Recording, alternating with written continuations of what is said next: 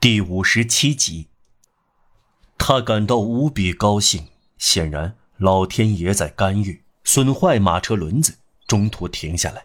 第一次警告他没有听从，他千方百计继续赶路。他认认真真的，一丝不苟的用尽了各种办法。面对严寒、疲劳和花费，他都毫不退缩。他没有什么要自责的。倘若他不能走得更远，这再也与他无关，这不再是他的过错，这不关他的良心，而是上天的事。他吁了一口气，自从沙威来访，这是他第一次自由的深呼吸。他觉得二十四小时以来抓住他的铁腕刚刚松开了。在他看来，现在天主站在他一边，表明了态度。他心想。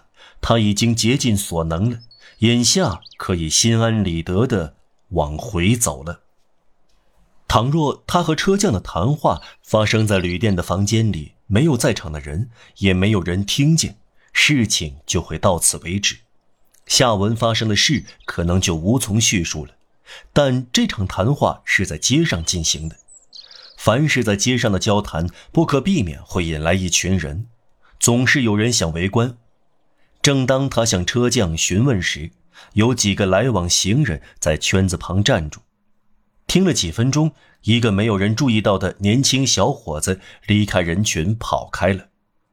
就在这个赶路的人心里慎重考虑过，决定原路返回时，这个孩子回来了，有个老妇人陪伴着他。先生，女人说：“我我的孩子告诉我，你想租一辆马车。”这句普通的话。由一个孩子领来的老女人说出来，却使他汗流浃背。他认为松开他的那只手又在他的背后阴影中出现，正准备重新把他抓住。他回答：“是的，老太太，我想租一辆马车。”他又赶紧补上一句：“不过本地并没有马车。”恰好相反，老女人说：“车在哪儿？”车匠问道：“在我家。”他不寒而栗，要命的那只手又把他抓住了。老女人确实在车棚里有一辆柳条车。看到赶路的人抓不住了，车匠和旅店伙计感到遗憾，便插了进来。“哎，这辆破车够吓人的，直接搁在轴上，里面的长凳用皮带吊着，一点不假。水漏到里面。”车轮生锈了，而且因潮湿烂掉。嗯，不比轻便马车走得更远。真正的蹩脚货，这位先生坐上去就大错特错了。如此等等，这些话都是事实。但这辆旧车，这辆破车，这样东西无论如何能在两只轮子上滚动，驶到阿拉斯。他付了要价。留下轻便马车在车匠那里修理，准备回来时再领取。他让人把白马套上破车，坐了上去，又踏上早上走的那条路。正当破车启动时，他承认刚才想到去不了，一度有过快乐。他带着某种愤怒审视这种快乐，感到十分荒唐。缘何往回走会快乐呢？说到底，他是自愿跑这一趟的，没有人强迫他。毫无疑问，无论要发生什么事，都是他自觉自愿的。当他驶出埃斯坦时，他听到有个声音朝他喊道：“停下，停下！”他猛然止住了马车，动作中还有难以形容的焦躁不安和痉挛，好似抱着一点希望。原来是老女人的孩子。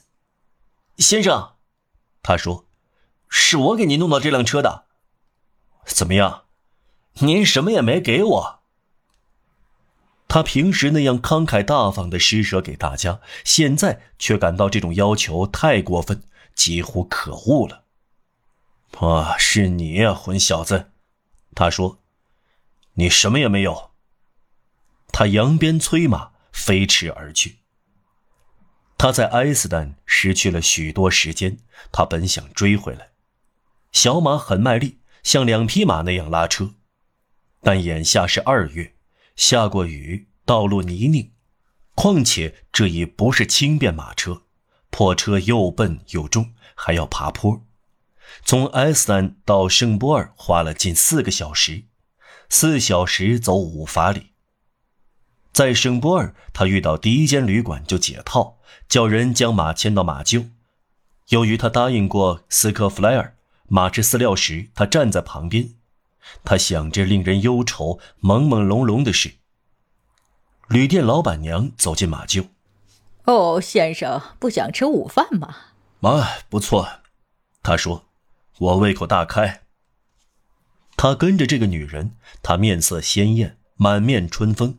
他把她带进楼下大厅，有几张桌子铺的是漆布。快一点，他说：“我得赶路，我有急事。”一个肥胖的弗兰德尔女仆匆匆地放上餐具，她舒舒服服地望着这个姑娘。我原来需要这个，他想，我没有吃过饭。食物端上来了，他抓起面包咬了一口，然后慢慢放回桌上，不再碰的。有一个车夫在另一张餐桌上用餐。他对这个人说：“他们的面包为什么这样苦？”车夫是德国人，听不懂。他回到马厩，待在马的旁边。一小时后，他离开了圣波尔，朝坦格驶去。坦格离阿拉斯只有五法里。这段路程，他干什么？他想什么？像早上一样，他望着树木、茅草屋顶、耕耘过的土地掠过。每拐一个弯儿，景色就支离破碎，消失不见了。这样观看，有时能满足心灵，有时可以不思不想。这是第一次，也是最后一次观看万千景物。有什么更令人黯然伤神、更加动人心魄的呢？旅行，这是每时每刻在生生死死。在他的脑海最朦胧的领域，也许正在以这变幻不定的视野比拟人生。生活中的各种各样事物不断的从我们眼前掠去，明暗交替，在光华四射之后是暗淡无光。人在观看，匆匆忙忙，伸出手去想抓住掠过的东西。每个事件都是道路的转弯，突然。人变老了，好像感到一阵震颤，一切漆黑，看得见一道幽暗的门，拖着你那匹深色的生命之马站住了。只见一个朦胧的陌生人，在黑暗中给马解套。正当放学的孩子们望见这个旅行者进入滩阁时，黄昏降临。确实，一年中这个季节仍然白天很短。他在滩克没有停下。他离开村子时，一个养路工抬起头来说：“这匹马累坏了。”可怜的牲口确实只能慢慢的行走了。您是去阿拉斯吗？养路工又说：“是的。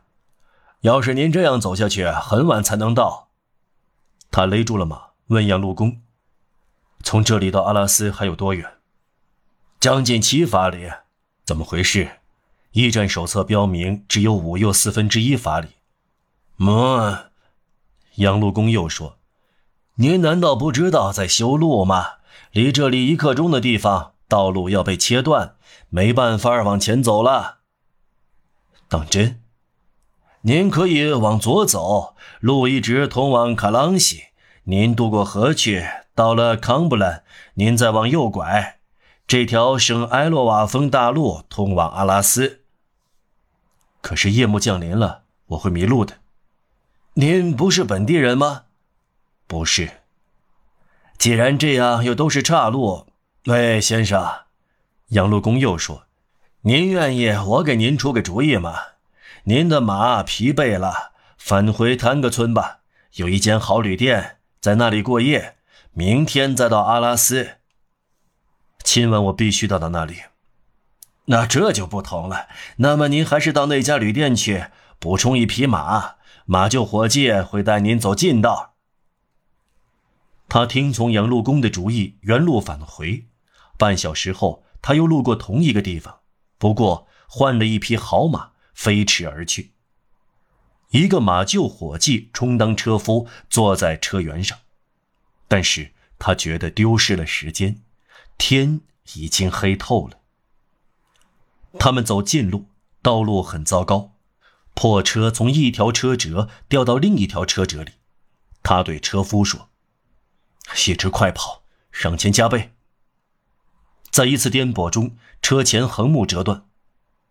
先生，车夫说：“车前横木折断了，我不知道该怎么套住马了。夜里这条路很难走。如果您想回到坦克睡觉，我们明天一大早就能到达阿拉斯。”他回答：“你有绳子和小刀吗？”“有的，先生。”他折断一根树枝，做成车前横木。这又失去二十分钟，马车重新奔驰起来。平原一片黑暗，低低的、短促的、黑沉沉的夜雾匍匐在山岗上，像烟雾一样散去。乌云中有泛白的光，强劲的海风在天际的各个角落发出搬动家具的声音。隐约可见的景物都有骇人的形态。在浩荡的夜风中，有那么多的东西在瑟瑟发抖。寒冷鞭入他的肌肤。从昨夜到现在，他没有吃过东西。他模糊地回忆起在迪涅郊区的另一次夜行，那是八年前。他觉得这恍如隔日。远处的一座钟楼敲响了一下，他问那个伙计：“几点了？”“七点，先生。八点我们就到阿拉斯了。我们只剩下三法里了。”这时，他第一次考虑起来，心中奇怪，没有更早考虑。他这样奔波劳累，也许是一场空。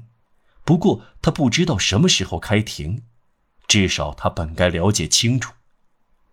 他这样往前走，不知道有什么用，也够荒谬的。然后他在脑子里琢磨：平时刑事法庭在早上九点开庭，这类案件不会拖得很长。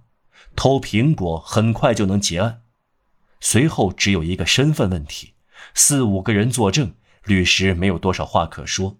等他到达，一切都了结了。车夫扬鞭催马，他们过了河，将圣埃洛瓦峰抛在身后。夜越来越沉了。